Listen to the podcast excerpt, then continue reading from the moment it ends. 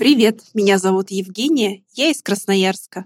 Есть в городе такое место, которое я люблю в определенный период времени года и суток. Летом часов в восемь утра перед работой я успеваю выйти на остановку раньше и неторопливо прогуляться по набережной вдоль Енисея от Вангового моста и до речного вокзала.